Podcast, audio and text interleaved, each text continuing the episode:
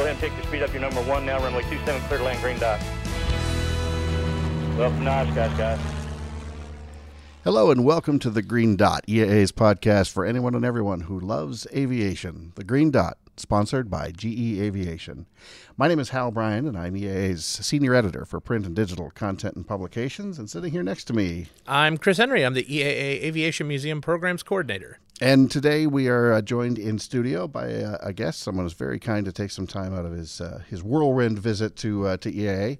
Uh, please welcome uh, Mike Zidziunas, who is uh, president of the Lakeland Aero Club, a group in Florida who's doing some really, really pretty interesting stuff around aviation and education. Hey, thank you, and good afternoon. Well, we're really, really glad to have you here, Mike. Appreciate it. Um, and we understand that that if we really want people to know who you are, we just say Mike Z. That's correct. Is that right? yeah, because no one can pronounce it. My name's not spelled the way it's pronounced, so it's a little confusing. I have a first name for a last name, so so I get used to being called all sorts of things. Um, well, let's uh, let's get a little bit of your history before we dive into the uh, the Aero Club and the chapter and all that. Mike, how do what was your first introduction to aviation? Well, I, my first aircraft ride, I was a, a little kid. My grandfather was uh, worked for the Port Authority of New York, and I was probably four or five years old, and he got me a ride off of a helicopter off the top of a skyscraper in, in New York. Wow! But the and I barely remember it, although I've seen the fi- the video of it, if or movie. It wasn't video at those days. Um, but my aunt Betty learned to fly in 1947, got her pilot's license, not for some heroic war effort, because she had a cute flight instructor who she ended up marrying. And she used to take my mom flying when she was a little girl. And, and when I was about, oh, I'd say 10 or so, uh, she would tell me all these stories about flying, and they flew seaplanes and cubs on floats. And I built my first stick and tissue um, cub, balsa cub right. model with her. So she's the one that got me into uh, into aviation. Wow! And so was she taking you flying as well? At that time, she wasn't flying anymore, but the aviation bug had hit, and then I, in high school, went into Air Force ROTC, and we got to fly some things with that, and uh, started learning to fly when I was a junior in high school. Um, my father wasn't into airplanes at all. My mother was. Uh, I soloed an airplane before my dad would let me solo the family car. So here I am pedaling to the airport on my 10 speed so I could go fly by myself in an airplane. oh, that's fantastic. So, so along your uh, your career, how did you end up uh, being a part of Chapter 454? Well, um, I've been a member of EAA chapters, several of them. In fact, at one point I was a member of uh, three or four of them. So I was going to more meetings than an alcoholic. Um, a much healthier addiction. Yes, indeed. Well, it's probably every bit as expensive anyway. True. But um, in our area in Lakeland, there are five EAA chapters within about a 25 mile radius. And so for a while, I was based over at Plant City, so I was in that chapter, and then the one at Vandenberg. So I kind of floated around. Now that I'm based at Lakeland, I got involved with 454, which was the, the chapter credited with founding Sun and Fun which originally was an EAA event. Right. And uh, anyway, it like many chapters had a lot of older guys, and they weren't doing very much. And uh, this year, I kind of got the put up or shut up speech because I was complaining about the chapter a lot. And uh, one of the founding members said that I needed to run for election. I thought, okay, you know, I'll do that. I didn't think I had a chance of winning, and lo and behold, they didn't even have to do a recount. It's Florida. no hanging chads. No none hanging of that. chads. so, so here I am. I came up here. Um, I've been an EAA member since '96, I think, and uh, so uh, came up here to Leadership Academy in January. That was fantastic. Uh, it's the first time I've been in snow and probably 30 years and so, snowed just enough. It wasn't one of your, your monumental one snowfalls. Of our, our, famous blizzards. By the way, we're recording this on April 25th, and we're expecting snow uh, this coming Saturday. Oh. And my flight's out Saturday afternoon, so I'm just hoping that I can beat that. And But if I'm stuck, I'm stuck. I, I promise, as as we're getting the snowblower back out of the garage one more time this season, we will feel really sorry for you heading back to Florida. I promise you that. So um, you've been at the chapter now for a while. You've got a leadership position in the chapter. Uh, what uh, tell us about the beginning? What led to the formation of the Lakeland Aero Club as a as a separate entity? Okay, um, so the, there's a, a public high school located on the Lakeland Airport on the Sun and Fun campus. Um, it started out with about 60 students or so in one of Sun and Fun's old buildings. They'd converted it into classrooms. And it was part of a workforce academy initiative with the public school system to try to get kids teach the, the core skills, you know, the STEM skills through things that they were interested in. And aviation was one of them. Uh, James C. Ray came to Sun and Fun, was brought there by Rick Garcia from Gulf Coast Avionics, um, who has been that guy who's been supporting youth aviation activities for as long as I can remember. Absolutely. Uh, he brought Mr. Ray around. He saw this thing and built a high school. Um, 53,000 square foot, three story. Uh, those of you who go to Sun and Fun, you go to the forums that's in that building. So it's a public aviation um, high school. So all of the electives are aviation based. Well, part of that deal was this is how our version of the Ray Scholarship started was the money that the school board was paying in rent went into the flight training scholarships. Oh wow! And so we started putting those out end of 2012, 2013. Um, started putting them out onesie twosie. A couple of kids getting interested, getting the bug. Um, and to date, we've done 91 teenage private pilots with over 115 soloed. Wow. And there are currently 35 uh, teenagers in our scholarship program taking flight training right now. So you're 17 years old and you're a junior in high school and you've got a private pilot's license. What do you do next? So Mr. Ray uh, decided that the best thing to get build time in was Cubs because they're inexpensive to fly and they require stick and rudder skills and they're they're really slow. You're building time. Who cares how long it takes? So he donated a Cub that needed restoring to the Lakeland Aero Club. The airplane was built in 1953 by the Piper Aircraft Corporation for the Turkish Air Force. So it went straight from Piper to Turkey, where it trained Turkish airmen for years. Wow. About 15 years ago, the Turkish Air Force retired that fleet of airplanes, and Americans went over and bought them by the containerful, only to find out that they never had an airworthiness certificate from the United States. Interesting. So did we just buy a whole bunch of experimental? We just bought a whole bunch of experimental airplanes. So the choices were make it experimental, um, sell it to somebody who didn't know it had that problem, and we were that entity, and uh, or you could make it meet its original type design, and provided you had an FAA office that was willing to work with you, and we're blessed to have a wonderful FAA FSDO in, in Orlando. Um, worked with the MIDO office, and after three years after school and weekends, the teenagers got its first U.S. airworthiness certificate April 2nd of 2015, and then we started flying it here from Lakeland. So the airplane has flown from Lakeland to Oshkosh now three times.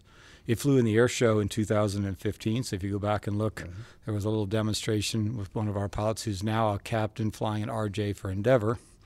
Fantastic. Um, so it's been flown here three times, and the oldest person to fly it here was 19. Wow, that's that makes me feel really old, but that's uh, that is just uh, that is just spectacular. And I had never I'd, I'd never heard about uh, like the Turkish using Cubs. I mean, of course, it makes sense, but uh, but interesting that they were just, as you said, with no type certificate. Or it should be airworthiness. If you look up a Piper L18C, you'll find out that they built a bunch of them, but most of them went into Europe somewhere. Interesting. So they were. They so were Germany had some. A whole bunch of different countries had them. that weren't very popular here. Wow. Now you, have mentioned, obviously, mentioned James Ray as being uh, as figuring very prominently in in the efforts that you've got going in Lakeland, and of course we've launched uh, you know, in partnership with the foundation, we've launched our own scholarship program that we're starting to minister through other chapters uh, around the country, and and uh, um, and so far, in fact, I had just looked at the numbers, and now they're escaping me. But I know that forty three, uh, forty three total. I'm right now, uh, they've given out. That's terrific. I'm glad you came came armed with that uh, that number. James Ray, of course, also a benefactor to EAA in terms of our Air Academy. Uh, the big lodge over there, mm-hmm. and, and that whole program. Um, I, I don't like asking you to speak for somebody else, but uh, do you have a sense for what was it in him that made him so passionate about supporting aviation in young people? So, uh, Mr. Ray was 17 years old and was working as a steel worker in Hawaii on December 7th, 1941, and watched from across the harbor the Japanese destroy the Navy. Um, in Pearl Harbor. And it made him so angry that he joined the Army, learned how to fly, and as a 19 or 20 year old, he was pilot of a B 17 bombing France in support of Montgomery's portion of the invasion on, on D Day. So Mr. Ray had a great deal of passion for what young people could do. I mean, we, we don't think about the fact that the average age of a fighter pilot in that war was 19 to 20 years old. So he knew what they were capable of. Um, through some personal tragedies with his own family, um, he came to think about what it was that changed his life. And he said it over and over again that soloing an airplane was the time that he went from being a boy to being a man. You're in control of your own destiny. You're responsible for all your decisions. The, the, the consequences of bad decisions were serious. And it was a light bulb moment for him. So the scholarship with us originally was just going to be to solo, and the idea would be you'd be so invigorated that you'd go on and get your license. Well, the world changed. There are black fences around airports. Kids can't hang out at airports anymore, and we were able to demonstrate the need for them to help them get farther. Um, when the Ray Foundation decided to to start this program with EAA, uh, Charlie Becker and his team called me right away, and they said, "Look, you've been doing this for a while. You know, we're not quite sure how to handle this." And what we learned out of this is it's mentoring. It takes you can't just throw money from the mountaintop. The the rules that were in place when I learned how to fly aren't true anymore. And we really need to offer some guidance. There are no school guidance counselors that are versed in this. Most people's parents aren't well versed in this. So unless we've got a support village like EAA, we you know they're not going to get very far. So what I'm excited about is in talking with chapters all over the country, um, hearing how they've been re-energized by this opportunity to mentor young people and really make a difference. Right, and you, you mentioned some numbers earlier about uh, uh, you've got 35 kids right now going through mm-hmm. private pilot training.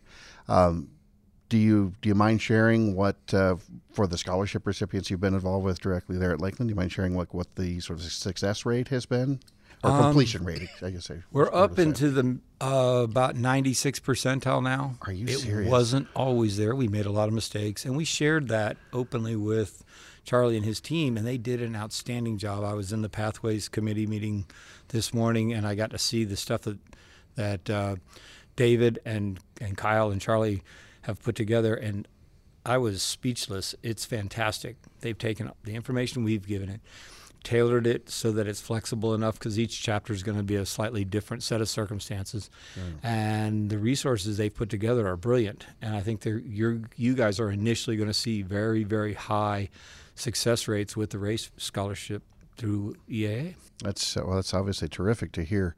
Um, you know, you you certainly said that there's a there's been a learning curve for you guys, and there were some mistakes at the beginning. Was was it that lack of mentorship? Was that the big missing piece at the beginning that contributed to?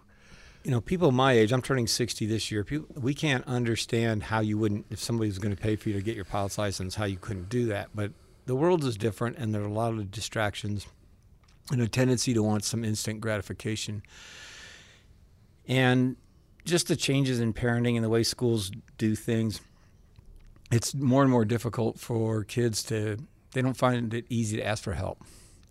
So one of the things that we learned was that you've got to really listen between the lines. And it's it's more than just showing them how to go get your pilot's license. You sometimes we got to recognize that they're struggling with math and they don't want to admit it, or they don't want to ask for for instructions we have a mantra around our place that the only stupid question is the unasked question. Hmm. so we try to take some of the stigma off of that. And that's what it really takes is an open environment.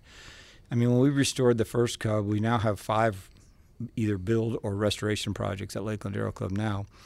Things don't always go the way they should. Things get messed up, and we learn more from our mistakes than we do from our successes. And so, as long as the finished product comes out right, all right, so we got to recover that aileron because it didn't quite come out right okay, no harm, no foul. We learn from it. And I think that's going to be really important for the mentors that are working in the chapters to keep in mind. It doesn't matter that it took us three years to restore a cub that I could have probably done in a lot less time. We're, the purpose is to teach them. Right. It's not to get the thing done. Same thing with the pilot's license. Unfortunately, because of the, the state of the pilot crisis, flight schools don't have the time to spend mentoring And that's what the, I think is the real beauty of this new program is that this is where we step in as a community and do that part, that extra time. I don't understand what a magneto is. I mean, in our hangar, I can take over and put one in your hand, and if you spin it around in your hand a few times and stick your finger on the end of it, you'll know exactly what it does and never forget it. Not that I'm proposing that anybody do that. That's a nice disclaimer. Well, as you work, uh, you know, when you work hand in hand with these folks, is there a, is there one story that maybe stands out for you, a, a success story? Oh my gosh. Uh, one. I can't think of one. I can think of a hundred. Okay. I mean, Uh, what's your top three? Yeah, yeah, exactly. well, it's it's neat. The, the first few um, times we've done five trips to AirVenture. 26 teenagers have flown themselves across this great country in airplanes older than their grandparents. Okay, it takes us four days if it's if it's a good day, and it took us a week in 2018 because of the weather. Literally a week and 20 20.5 hours flying up in Cub, and we're rattling along with three to five antique airplanes like a like a barnstorming flying circus, and uh, you know stopping along the way. That changes everyone. They get to see these kids grew up in rural Florida. They don't have the means to do this. They don't have. Probably most of them have never been out of the state. We have a volunteer that uh, has a campground on the Cumberland Plateau of Tennessee with a 3,000 foot paved sloping mountain runway, cutting the trees. That's plenty for a cub, but they've been flying off of Lakeland. You know, where we got 8,000 feet of run. It's like flying over here. Right. Um, so they've landed in the mountains. Most of these kids have never even seen mountains. And then we hang out there for a couple of days and shoot skeet and go fishing. We've had kids catch their first fish on this trip. We've had kids learn how to shoot skeet for the first time, never shot a shotgun in their life. And 10 minutes into it, they're knocking clays out of the sky like they're pros. Um, they come back from that trip and it's all the parents go, What happened? totally different individual when they get home.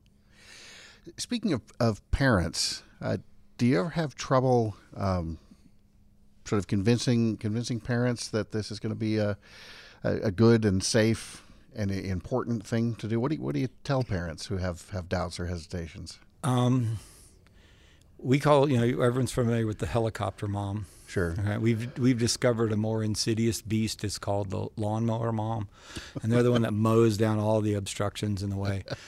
Um, we shared this information with David when they were writing up the materials, and they actually have a a some material that they hand to the parents. If you don't trust your child to have his own his his or her own you know phone without you checking on it and won't let them have their own email and all that stuff then we don't trust you to be in an airplane. This is growing up. Mommy's not going to be holding your hand in the cockpit. I get in a lot of trouble because i say that second place is just the first loser. You have you have a responsibility. And the immutable laws of physics that make aviation happen don't care about any of the other minutia that they tell you in school. Doesn't care what color you are what sex you are nothing okay? You've either got it or you don't. And so we need people to understand that and the sooner that they realize that that, that life isn't fair and that you make your own success and you can do that with the help of mentors you know that's what it takes. And the parents have, have either got to decide that they trust us with this task or they're going to cut their kid out of an opportunity to, of a lifetime so we put it back on them we we've we don't allow the parents to hang out at Lakeland Aero Club. They can come visit, see what we're doing, but they're not allowed to stay there because the, we've noticed the teenagers are a totally different person when mom's there. What I've learned out of this whole experience, seven years I've been doing this, first as a volunteer. 2014 at Air Venture, Mr. Ray took me aside and goes, "This is getting too big. You're volunteering 700 hours a year. You need to you, this needs to be your job. And I have this vision of building this runway and the hangar and all the stuff that is Lakeland Aero Club today.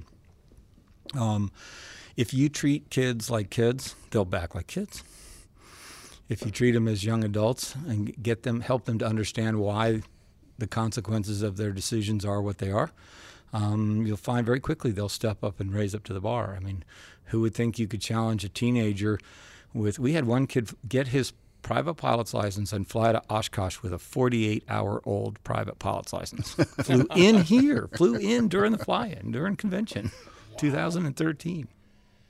that is just just absolutely fantastic. And um, what do you hear from uh, from kids? I, I guess I, I don't want this to be just sort of self-serving. It's like you know, well, it's cool they fly, but my gosh, flying to Oshkosh is the best thing ever, and we all know that's a that is a huge thing, and it's an important rite of passage for any pilot. But I think getting into a Cub and going on any long trip, any reasonable cross country, uh, is powerful. What um, what do you hear from kids after they've done that for the first time? Well, first of all, they get to see this great country for what it really is. I mean, from a thousand feet in a cub with the door open, it's an eye-opening experience. I mean, it's not what is told to you on the news or on the TV. You know, they meet people. I mean, the interesting thing that happened this year, this past year in 2018, we uh, we had a our little cub, 1946 PA11, decided it was going to try to throw a cylinder off leaving here on Saturday of convention. And uh, so we pushed it into the emergency aircraft repair, and we talked to Don Wade, who built the sweepstakes cub Right. for EAA, One of the Alabama boys. the Alabama boys. And uh, we had been talking about building an engine already. So he came over and looked at it. Yep, she's a goner. If you guys can get it off the airplane, we'll take it back to Alabama. We'll get the parts, and when it's ready, you guys can come up. We'll put it together, and you guys can come back and get the airplane. So through all that, we go into where EAA Chapter 75 has the emergency repair station. We took the kids took the engine off during the air show. There's all this great stuff going on. They'll stop every once in a while to look at what was flying over, and then back to work. In three hours, they had the engine off the airplane and in the the back of the truck. Um, then we went to Alabama to pick up the get the engine finished and and put it in the truck. And Greg Koontz is right by where Don's place is, and he was having his annual fall fly-in, so we went there and raised. We had the engine on display in the back of our car, and uh, said, "Hey, we need some gas money." So we raised about 300 bucks in cash, you know, for gas money to come back up here. And then while we were here putting the engine on, there was some we were having trouble with the engine, and it was mostly what we didn't know.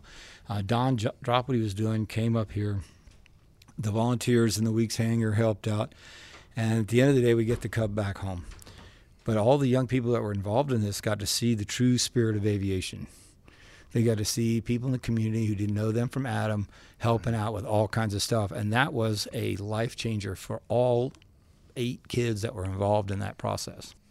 You know, that's always been a fascinating thing for me to think about. That uh, I I know that you know lots of sort of smaller, tight, tighter knit communities like ours would say the same thing about their own their own groups. But I I've never been involved in anything beyond aviation, or, or other than aviation, I should say, where I would just hop in an 80 year old airplane tomorrow and start just flying across the country without maybe a real plan.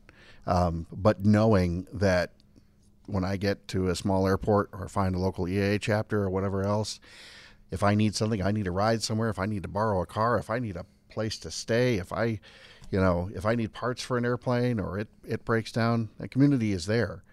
You know, I had been involved in classic cars a little bit, but I wouldn't get in a in a 60, 70 year old car and just and just get out on the highway and go and assume that I could find like-minded people and friends and support along the way. Well, it's been amazing. The, the first year we brought the big cub up, which was our third trip to Oshkosh, so 2015, we just put this overhauled engine on. Um, it was it was a field overhaul by persons unknown. We just had to rebuild it um, during Sun and Fun this year. But leaving with newly overhauled mags with 25 hours on them, we got didn't even get out of the state of Florida. We were right on the Florida Georgia border. We lost a mag, and we landed at this airport. And they go, "Oh, you need to call so and so." This guy, EAA chapter member, comes riding out with another mag off of his airplane, puts it on, times it, sends us on our way, and says, "You know, once you get your mag back, send me my mag back." That was it. Jeez. My gosh. Wow. and everybody was we were all flabbergasted and i was like well you know this is the aviation world i grew up in i'm glad to see it hasn't gone too far away from that I was going to say, you know, we're both sitting here saying, "My gosh, that's amazing," and yet it's not surprising. No. I mean, you know, you can hear that st- uh, stories just like that hundreds of times over, and it's, you know, I, I wish it didn't feel so unique to aviation, but I, I think, i think in so it's many ways it's it is. unique to the world that we live in now And I think aviation is one of the few last holdouts of that community spirit. And I think that's what EAA's greatest strength is in its chapters and its community. And, you know, I get to, one of my other things that I do is I, I help people with flying over to the Bahamas, which uh, Grand Bahama is actually closer than Key West to Lakeland. So we fly over there a lot. Um, in fact, Lakeland just became an international airport, and the first international arrival was teenage Lakeland Aero Club members flying a 182 over to Grand Bahama for lunch and came back and did the first international arrival to Lakeland. Oh my gosh! You can go to you can go to the Bahamas for lunch. Yeah. Oh, that's amazing. Oh, that's it. We're moving. It's snowing. It's snowing here this week. It's be snowing These here. guys are going to the Bahamas for lunch. That is just fantastic. Well, one of the things I wanted to ask is how does it feel to be part of you know, you have to be able to visibly see a transition from when these people these kids first get there along their character development along while they're there and they, they grow as they're learning to fly. How does it feel to be part of that? Oh, it's it's an amazing feeling, and, and what I'm excited for for all of the EAA chapter members who are going to be mentoring the students in the Ray Foundation, is that they're going to experience what I experience every day. I mean, they come walking into my hangar at the age of 14, and so they're two years before they can start flying. Um, we have a Redbird FMX simulator that was built by a team of teenagers and uh, they, we have a retired um, flight safety instructor who comes in and teaches them. So they grew up flying desktop simulators, and so they're used to that toy. And so we transitioned them from toy to airplane at 14. We are rolling out because our scholarship program has gotten so competitive. We are actually rolling out a program where we're going to use the Redbird. We're going to take them at 14 and 15 years old all the way through private pilot in the sim, FAA written, mock check ride, and we're going to give them a certificate that'll be the fast pass for the scholarship. Interesting. It's going to jump them to the head of the line because this is a young person who's already done all the maneuvers, has got the written out of the Right. way. That's going to be a good bet. So instead of giving them ten thousand dollars to learn how to fly, we can give them five, and now they've got money to work on their commercial, their instrument, the tail wheel, all that other stuff that we like to do. That's really fascinating. Now, this is something you're going to implement, but haven't. started this we're starting it this school year she Okay. took some basic tasks checklist usage take off on the center line climb at the right speed pattern altitudes well they blaze through that they're doing fine then i mean there's one scenario in the sim where you land on an aircraft carrier that's docked in a city Right. and so I mean, she's doing that with 14 and 15 year olds. Atlanta 172 on a docked aircraft carrier, which is a short field landing, and and because she ran out of stuff to do, so we started um, this conversation about, well, gee, you know, maybe maybe uh, we could be having pilots starting earlier.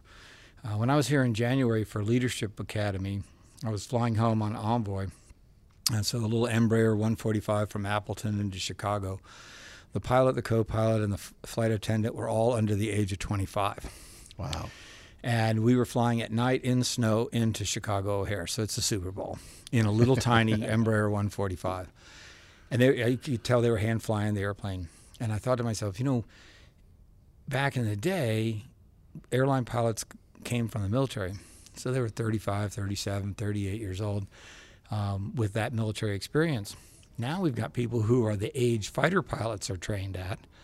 So if we can improve their experience, either through training or actually adding years to it, maybe we're on onto something of, of that's the new world. We're going to have these younger, perhaps more capable if they're trained properly, airline pilots. Well, and I, I don't think anybody here would argue that uh, uh, that more stick and rudder skills, more cub time, especially early on in the training, uh, is is always going to be a big win.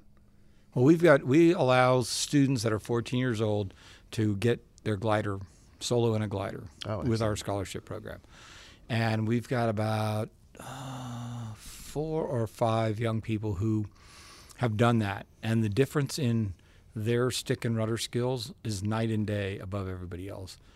And um, we do a, an event for the community mayor's breakfast. It's all the who's who in the zoo at Lakeland in the spring before the Sun and Fun. And one of the things that we do is you put your business card in the thing and you go for a ride with a Lakeland Aero Club member. So 18 year old Leighton who uh, soloed a glider when he was 14. Actually, he was 19 at the time. Soloed a glider at 14. Uh, is going to take this lady, business lady, who was the lucky winner of the drawing, up for a free airplane ride, and she was very concerned about getting into an airplane with somebody who was the age of her son. And I said, "Ma'am, there's nothing to worry about. He has five years of piloting command experience already at 19." and so just blow your mind. It, yeah, I mean, and he did a beautiful job. And the other thing we do that's kind of fun, and I think this would fit very well into the Flying Start program. We have a program that we call Classroom to the Sky, where we invite teachers into our campus and we teach them how aviation is STEM. You can teach all the things, and we'll do a little ground school, and we'll do something simple like weight and balance calculations, so they can see how that you can use aviation as a tool to teach students the basic uh, subjects. And then at the end of it, they can go for an airplane ride. And now we have enough licensed teenage pilots to take the teachers up flying. And uh, I understand that one of them negotiated a better grade while they were up there in the cub with the door open, but I don't know what all was said. To do some power off stalls. yeah, yeah. Maybe repeat that until we Steep get turns to the right yeah. with the door open. Yeah, that's that'll get your attention. That'll get you from a B to an A, I think. But it was a it was a pretty uh, moving experience for these kids taking their teachers flying in the in the in, in airplanes. And it changed the dynamic between those students and those teachers because at that moment, those teachers stopped treating those kids like kids.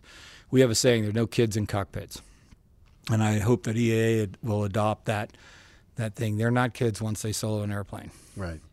Okay. And Mr. A believed that. It's a mantra we we try to catch ourselves from saying, "Kids, once they're a pilot, you're solo. You're a pilot," and we try to not call you a kid anymore because we're expecting you now to be a young adult. And that's even uh, even holds true for your 14 year old glider pilots. And once they've once they've been pilot in command alone in the air in the aircraft. That's right. And, and it worked for Mr. Ray's generation in ways that we still are celebrating today. Right. Um, it still works. And I, uh, EAA came and did a story about us. It was in this month's chapter magazine, video magazine, mm-hmm. and uh, it was fun. Jim came. Jim and his crew came for a day and stayed for three. And he does that. and uh, but the other interesting thing that happened is two thirds of our members are more interested in being mechanics and engineers than pilots. So as a as a completely unexpected consequence, we're getting kids that want to be mechanics, and the mechanic shortage in the world is even worse than the pilot shortage. It's not quite as glamorous. Lakeland's building a maintenance repair overhaul facility that's going to have 700 jobs wow. for aviation maintenance technicians right in little old Lakeland. Our high school has an Air, uh, FAA approved 147 airframe and power plant course. So these kids are going to be able to come out of high school and look at starting salaries at $50,000, work at this MRO right out of high school.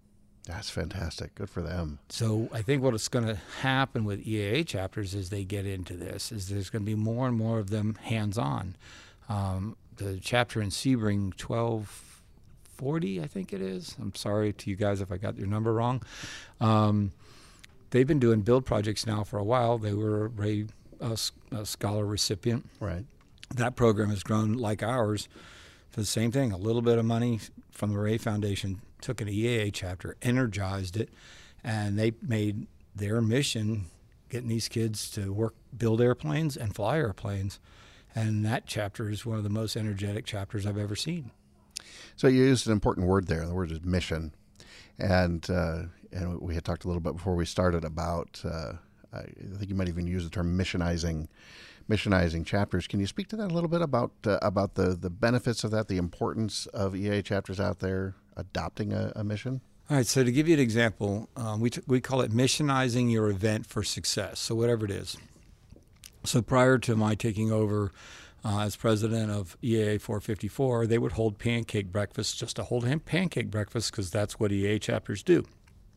And they'd make a couple hundred bucks when we would throw a pancake breakfast with a mission that we're buying a cylinder for our airplane or we're making money for our trip to Oshkosh or we're paying for somebody's tailwheel endorsement, we'd make a thousand.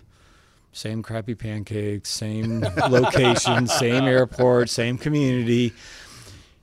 people are willing to now instead of paying five or six bucks for breakfast, throw in twenty because they know it's going to a cause. And so by putting a very specific mission on everything your chapter does, you know, we're helping Johnny go to to uh, summer camp in, in Oshkosh, or we're we're we're going to help you get soloed in an airplane. All of a sudden, people want to support that because a mission has a beginning, a middle, and an end, and we have we have moved from here to there, right? And when people can see that movement, now they're willing to support it. To just throw money at, at uh, you know guys because you're making pancakes on Saturday, eh? Who cares?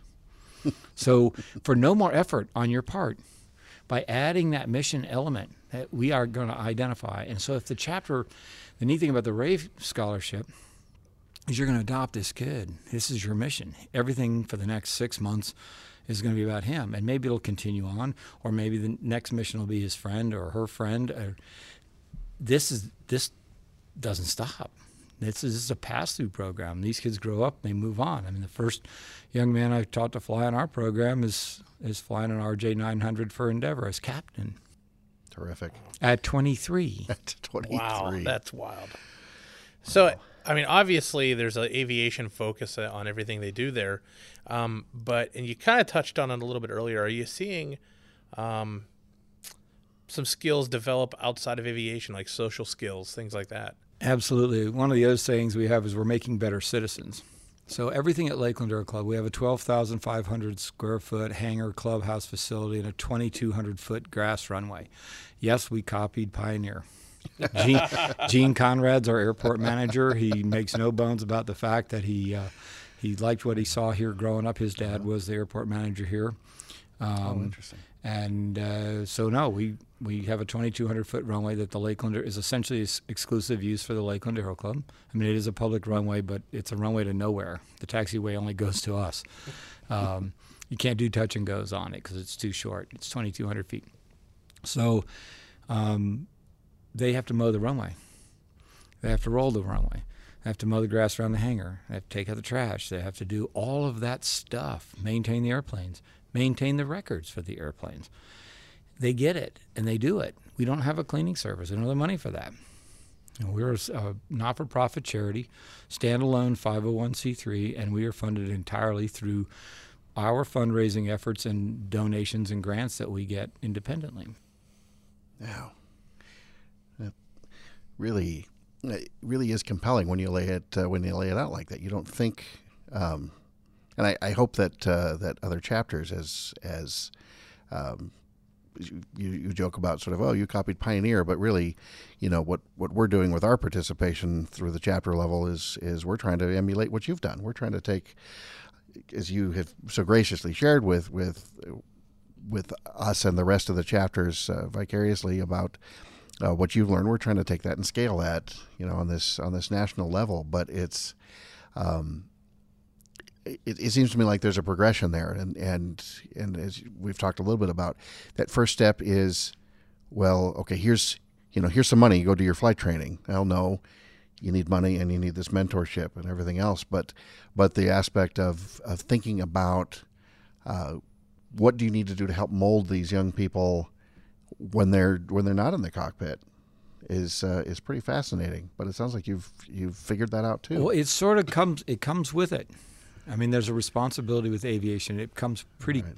It's very clear very quickly to young people, and I we have found it's easier to do this if you start them at 14 than at 16, even though they're not flying yet, because they're a little more moldable. By the time I know, when I was 16, I knew everything. Right. And the only person, my I think my dad was the dumbest guy on earth, and the smartest man on earth was my flight instructor.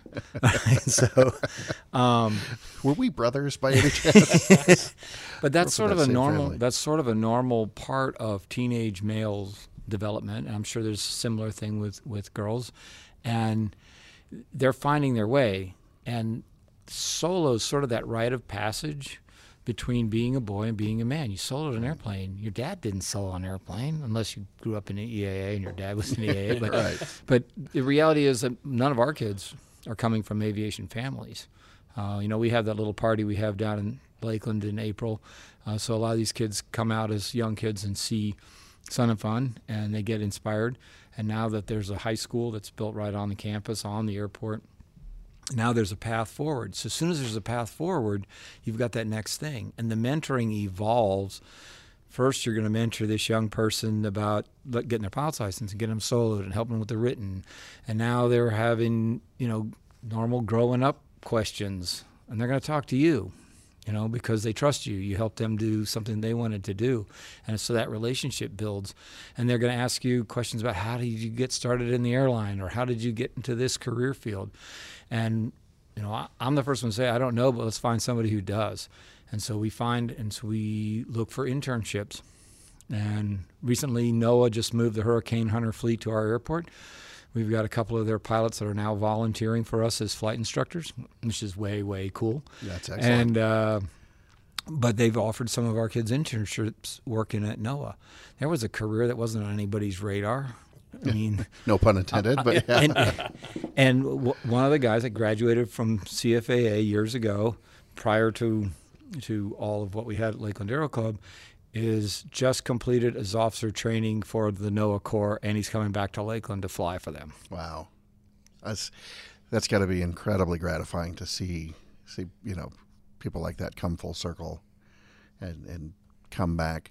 Uh, one thing I wanted to ask about this is maybe a kind of two sided question, but um, you talked about you've got uh, you've got a lot of young people coming through who are more interested in uh, in you know sort of the maintenance and the hands-on side of things necessarily than actually flying as a career. Um, are you still encouraging them to learn to fly? Is that still an important part of their development? Um, we don't want to push. I mean, resources are limited, so Sure. if you don't want to fly, you don't want to fly. Now, part of the thing we do is we've got a bunch of a fleet of, of we got two Cubs and a 172 in flying shape now, so we go flying after school, and everybody wants to go flying. I mean, even the kids that aren't really interested in becoming pilots are interested in going up in the airplane, and they go with us when we go on. You know, we come to, to AirVenture. We also go to the new youth fly-in in Triple Tree in June, Triple Right. Tree Aerodrome. Um, we go up in fall for the the big Triple Tree event, and we go to uh, Thomasville.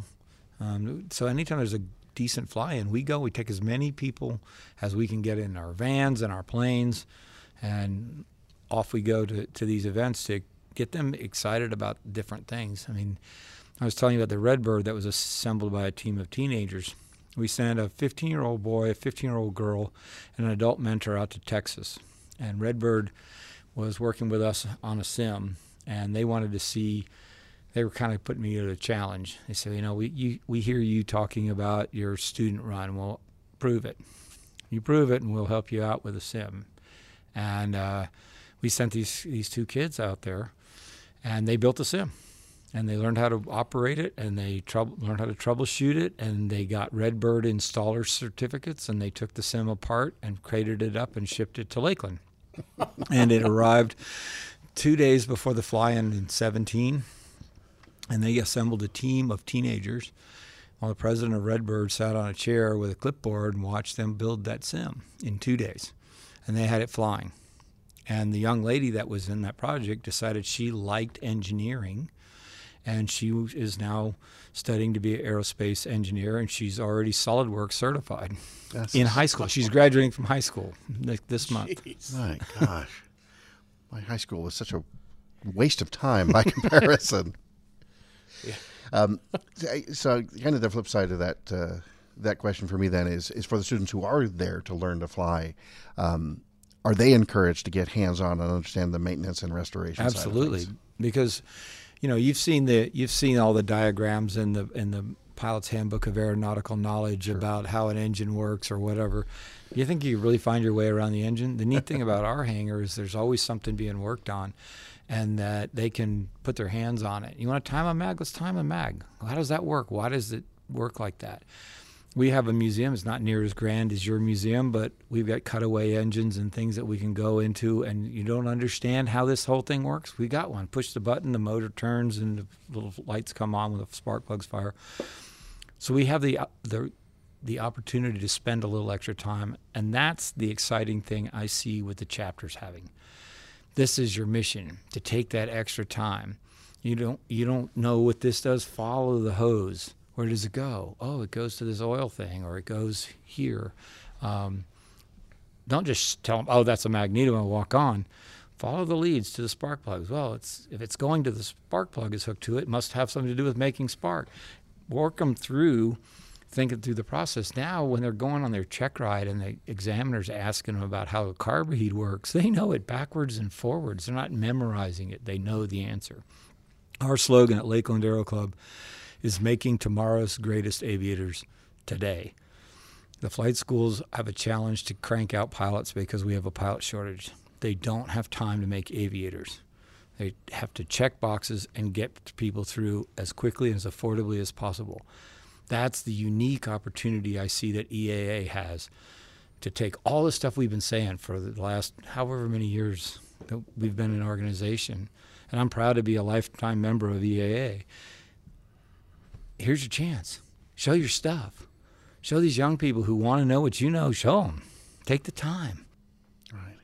And I think one of the most powerful pieces of this is is that there the resources are there now. Thanks uh, overwhelmingly to to uh, the James Ray Foundation.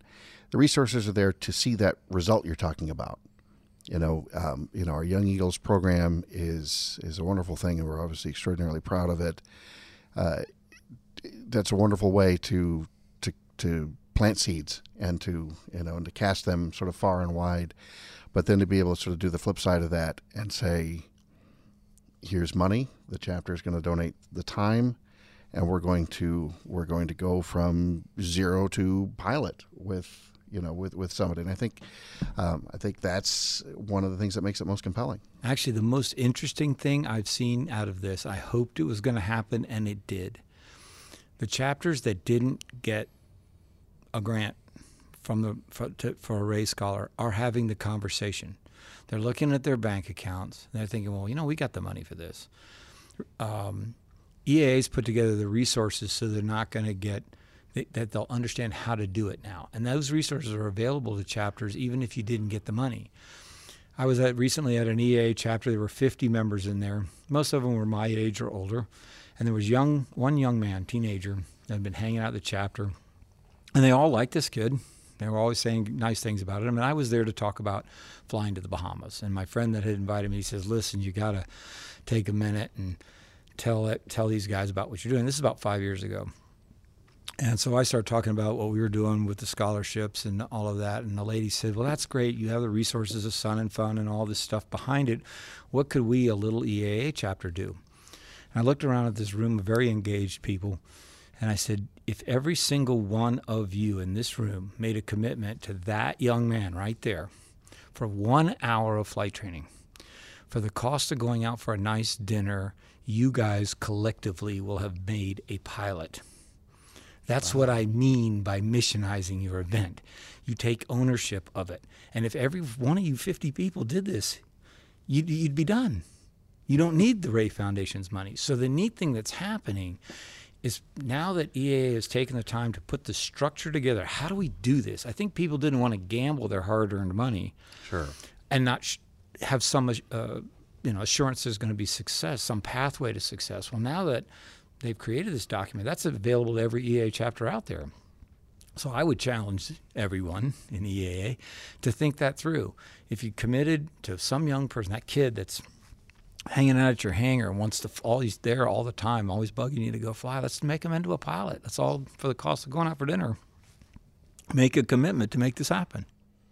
It's a an excellent way of looking at things. It was absolutely wonderful. Well, Mike, I'm uh, I'm looking at the clock. I think we're kind of up against it. Chris, did you have any? Uh, I did. I'm, I'm actually just blown away by what you guys are doing. I, I am sorry I'm quiet on this one, but it's been a pretty inspiring episode. So well, Mike, uh, thank you so much for taking some time to, to join us, and uh, um, we hope you enjoy your visit to Oshkosh. We hope you get out of town before the snow returns one last time here in April. Uh, and uh, uh, with that, thanks as always to uh, everyone out there listening. We appreciate you tuning in and downloading uh, the episodes, whether you get them from uh, iTunes or Google Play or Stitcher, uh, hopefully Spotify sometime soon, uh, or you're getting them directly from our site, inspire.eaa.org. We really appreciate all the feedback we get the reviews on iTunes, uh, the comments on social media, uh, emails to feedback at eaa.org. Are the sole purpose that we're able to keep keep this show going and um, and keep finding people like Mike to come join us and and uh, share some of these uh, these terrific stories. So, with that, thanks once again to all of you for listening, and we'll catch up with you next time when you're cleared to land on the Green Dot.